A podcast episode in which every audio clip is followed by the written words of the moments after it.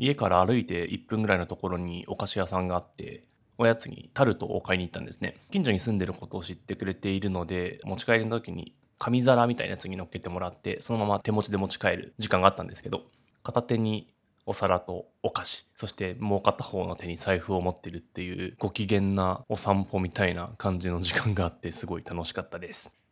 そぼろげ二色丼ラジオ。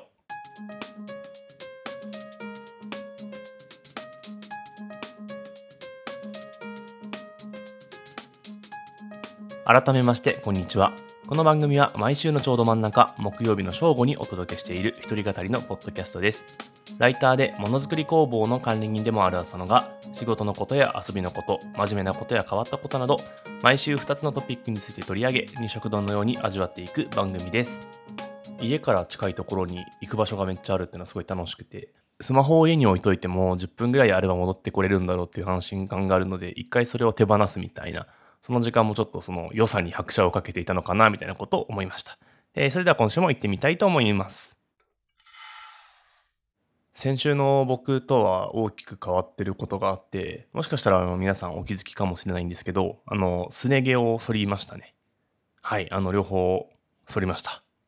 というのもこの夏の暑さが盛んだなってなってきた時に基本的に僕今までずっと別に年中長ズボンを履いていたんですね。あんまり自分がその半ズボン的なファッションをしているのが似合わないだろうみたいなことを思ってたのが理由なんですけどいよいよそうも言ってらんないなと思って試しに履いてみようかなって思った時にちょっと待てと。確かに街中の人って結構半ズボンの人いるけどみんなすね毛の処理ってどうしてるんだろうなって思って。あのすね毛って言いますけどあのすね毛って単語があんまり良くないかもと思って調べたんですけど、まあ、正式名称は啓蒙すねと書いて啓と音読みするみたいなやつだったので、啓蒙っていう表現ぐらいしか見当たらなくて、それじゃわけわかんないので、ちょっとすね毛という表現でいきますけど、で、それをどうしようかと思って、で、まあわかんないな、まあ反ってる人もいるし、反ってない人もいるのかなと思って、これどうすりゃいいんだろうと思って、ツイッターでアンケートみたいなやつをやったんですね。半ズボンを履かないといけない気候なのでお伺いしたいのですが、すね毛って反ってください。が22%、反らなくてもいいです。が78%っていうので、まあ、8割ぐらいの人はそんな気にしないのかなみたいな、えー、そんな結果が出ました。でも残りの2割の人は気にしてるから2分狩りにすればいいのかなみたいな話で言うともちろんそうではなくて。まあでもやっぱり物は試しだなと思って人生で初めて自分の意思ですね毛を剃りました。結論めちゃいいですね。はい。すごい涼しいです。最初あの効果検証のためというか比較のために片方だけ剃ったんですけど なんか全然やっぱその日の感じ方が違いました。よく寒い山とか行く時に1枚羽織るみたいな表現するじゃないですかすね毛って多分それぐらいの効果があるというか 右足と左足で如実になんか包まれてる感じが違うとか風が当たった時の涼しさあるいは体感温度があこんなに変わるんだみたいなことに気がついてすごい感動しました。世の中の人は結構こんな快適さの中で過ごしているのかっていうまた知らないことを一つ気づけたような気分です。その比較してる時期結構やばい絵面というか片方だけツルツルで片方普通みたいなとこだったんですけどあまりあの堂々とは街を歩けない別に誰もいや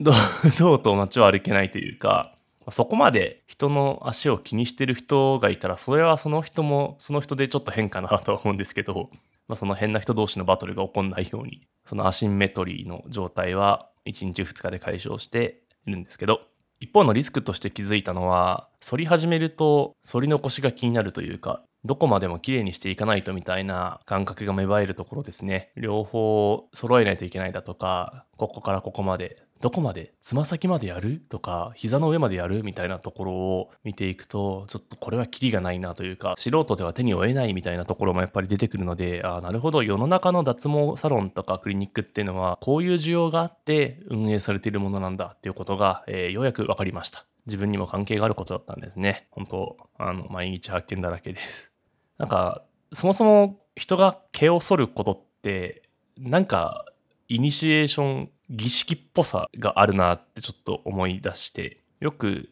悪いことをした人が髪の毛を剃るだとか頭を丸めるみたいなことがありますけどあれもなんか物事を激変させたので私はそれぐらいの覚悟がありますみたいな意味合いがあって多分その人にとっての生活も、まあ、しばらくは髪の毛が元の長さに戻るまではちょっと違った風景が見えているんだろうなってこと思うんですけどなんで髪の毛を切ることが懺悔みたいになってんのかなと思ってちょっと調べてみたらこの髪を丸めることがそういう食材の意味があるみたいなやつって結構日本独特の文化っぽくてもともとは出家して仏門に入るみたいなことで現世との関わりを断つみたいなことだったりとか武士がちょんまげを切ることによって、まあ、それは武士としての誇りを失うことにも近いみたいなところで俗世間との別れだとかそういう特定の地位からの離脱みたいなことがおそらく、まあ、転じてそういう反省の意とかちょっと今までとは違うようにしますみたいなことが、まあ、感覚として根付いたんじゃないかみたいなことを書いてある記事を見つけてああなるほどと思ったんですけどでもそこにもでもまあ、ぶっちゃけ形式だけになりつつあって、今の生活には馴染んでないよね、みたいなことが書いてあって、確かに、と。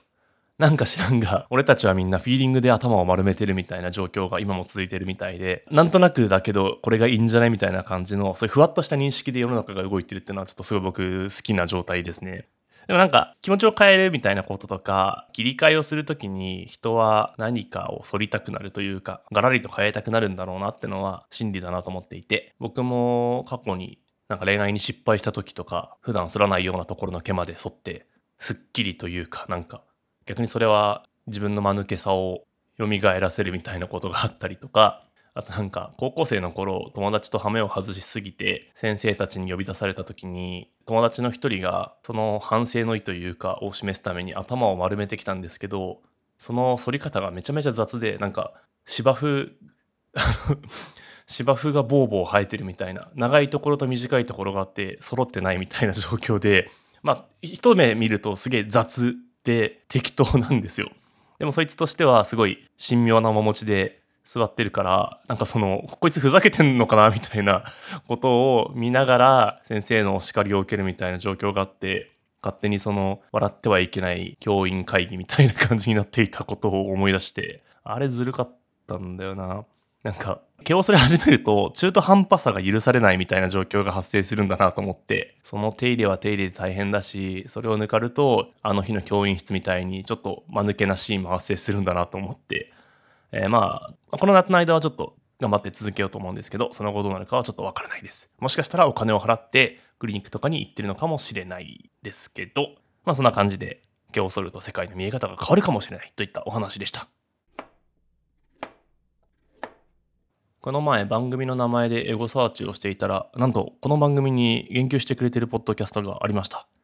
えー、文化系トークラジオライフ番外編、工藤文子と山本ポテトの働き者ラジオという番組でですね、えー、なんと6月14日の放送回で触れていただいておりました。発見するまで2ヶ月ほどかかってしまって申し訳ないなという気持ちなんですけど、えー、この番組はですね、えっと、TBS ラジオでやっている文化系トークラジオライフというものの番外編として、えー、ポッドキャスト等々で配信されているものです。ライターの山本ポテトさんという方と、えっと、コンサルファームで働いていたり、AI の法律を研究などされている工藤文子さんという方が働くことについてだとかを語っているラジオなんですけど、文化系トークラジオライフの本編で AI についての話が盛り上がってた前後の回だったんですね。僕がこのポッドキャストを始めた最初の頃に、ちょっと一人語りどうなんだみたいなやつで、AI の音声に相槌を打たせるっていうことをやったんですけど、懐かしいね。まあ、それについてちょっと言及してくれていて、自分たちでラジオを始めて、自分の喋りを聞くと、いかに相づちが難しいかとか、相づちのボリュームとかタイミングっていうのが気になってしまって、で、その時になんかこの僕の AI に喋らせるみたいなことを聞いて、もしかして相づちってリズムゲーなのかなみたいなことを気づいたという話で展開していました。まあ AI はともかくとして、世界においても相づちの概念って結構違うよねっていう風に話が展開していって日本人は聞いてることを示すために相づちを打ったりするけど別の国ではあまりにもうんうんとか言いすぎると自分のことをあんまり聞いてないんじゃないかとか子供扱いしてるんじゃないかみたいなことでそういう相づちのモードって結構違うんだねみたいな話が展開していってすごい面白い内容になっておりましたリンク貼っておくのでぜひ聞いてみてください個人的にはすごいあの TBS ラジオとかめちゃめちゃやっぱ好きなのでその番組の系列の中で触れられていたっていうのはめちゃめちゃテンションが上がった出来事でした。で、えー、そうですね、僕自身が相づちというか、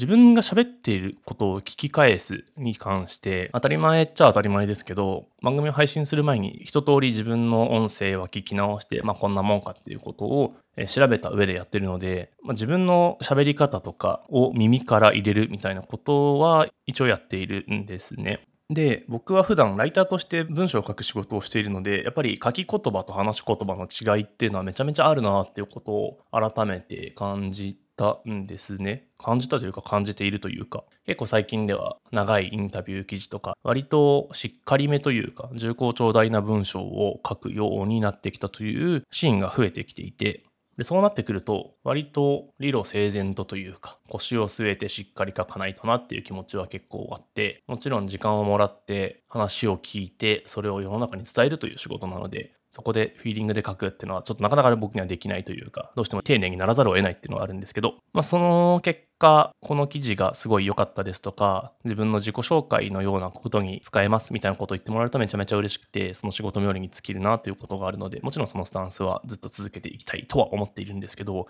なんか逆にその人の話を聞くことがよくある一方で自分のことを文章で表すとかっていうのがちょっとなんか及び腰になってるというかめっちゃラフに紹介するみたいなことがちょっとできづらくなってるなっていう自覚もあるんですね。えっと、日記は書いていて、それは人に見せないものだから、すごい適当な文章で今日は何をしたって言ってて、みたいなことで続けられているっていう部分はあって、例えばなんか最近の日記とかだと、えー、何月何日何々した、昼ご飯これだった、えー、主に原稿を書いていた。締め切りが重なるとがっつりですね。間の1時間とかが普通に YouTube でニート東京を見てるだけとかになってるのを直した方がいいのでは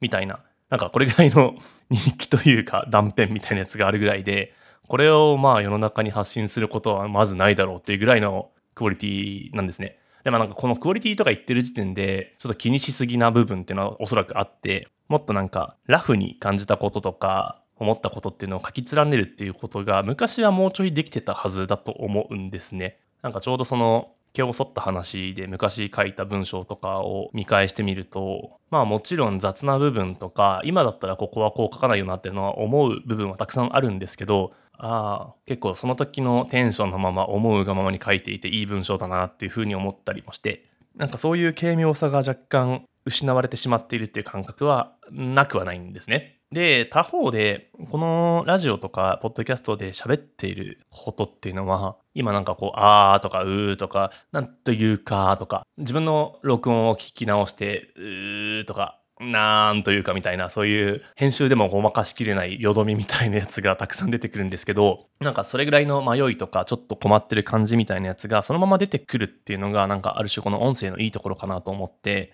めちゃめちゃ考えすぎないで、ちょっとこのモヤモヤも含めて喋っているっていうのがめっちゃいいところだと思うんですよね。実際文章を書くときには、やっぱりそのなんかとかあのとかなるほどみたいな合図ってたくさん出てくると読みづらいのでどんどん落としていくんですけど、実際人間の会話の中ってそういうのがたくさん出てくるし、語尾とかもですですですって続くのはちょっと良くないからちょっと変えたりするんですけど、音声だとやっぱり逆にそれは気にならなかったりとか、その方がリアルな人柄が出てくるとかたくさんあって、まあ、そういうものをそのまま残していくっていうこと自体が一つのなんか表現の方法になってるんじゃないかなみたいなことを思って文体にまとめようとするとちょっと型ができすぎてしまっているっていう部分はあるので自分にとってなんかこの日常を残すみたいな意味では結構音声が割といい役割をしてるのかなってことをちょっと思いました。まあ、今も一人で喋り続けてるわけですけど頑張ってねもちろんこういう AI みたいなやつに相づちを打ってもらうっていうのはいいなと思う一方でなんか自分自身がこう喋ったことを耳からもう一度入れるってなることによって、ああ、俺はこんなことを考えているんだみたいな、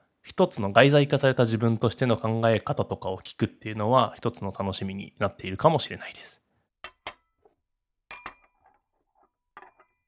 えー、ここで番組から嬉しいお知らせです。えー、私、浅野が運営するものづくり工房ですね、えー、京島共同特攻所という場所が、えー、ついに通常営業が始まります。営業開始日は、この番組が配信される翌日、8月11日金曜日、祝日です。えー、営業日はですね、毎週金曜と土曜日、そして毎月第1、第3日曜日の午後1時から午後8時。場所は東京スカイツリーのある押上駅から電車で1駅プラス10分歩くぐらいの場所です。詳細はウェブサイトなどを貼っておくので、えー、概要欄から見ていただければなというふうに思うんですけれども、まあ、ちょっとちっちゃめのものづくりスペースというか、レーザーカッターだったり 3D プリンターがあって、それを使えますよという場所になっているので、えー、ぜひ、もしお時間ある方、まだまだ暑いのでちょっと無理なさらず、涼しくなったタイミングぐらいで構いませんので、遊びに来てくれたら嬉しいです。はい、えー、お盆真っ盛りにオープンするという、この商売センスのなさというか まず普通ではない判断をしているなとかはまあ思うんですけど、お披露目から1ヶ月ぐらい経って、そろそろやんなきゃみたいなことを思っていた状況なので、まあ、やっぱり一旦始めてみるってことが大事かなと思い、先週は自分で模擬営業というか、本当にこの営業時間でやっていけるんだろうかみたいなことをちょっと試してみたりとかして、まあこれならちょっと頑張れば続けていけるかなみたいなことを思って、今に至るっていう感じですね。えー、わかんないことだらけですけれども、えー、ぜひお付き合いいただければ幸いです。えー、ソブロゲ二色丼ラジオは毎週のちょうど真ん中、木曜日の正午にお届けしております。概要欄から感想や質問等々送っていただけるととても励みになります。えー、それではまた来週お会いしましょう。さようなら。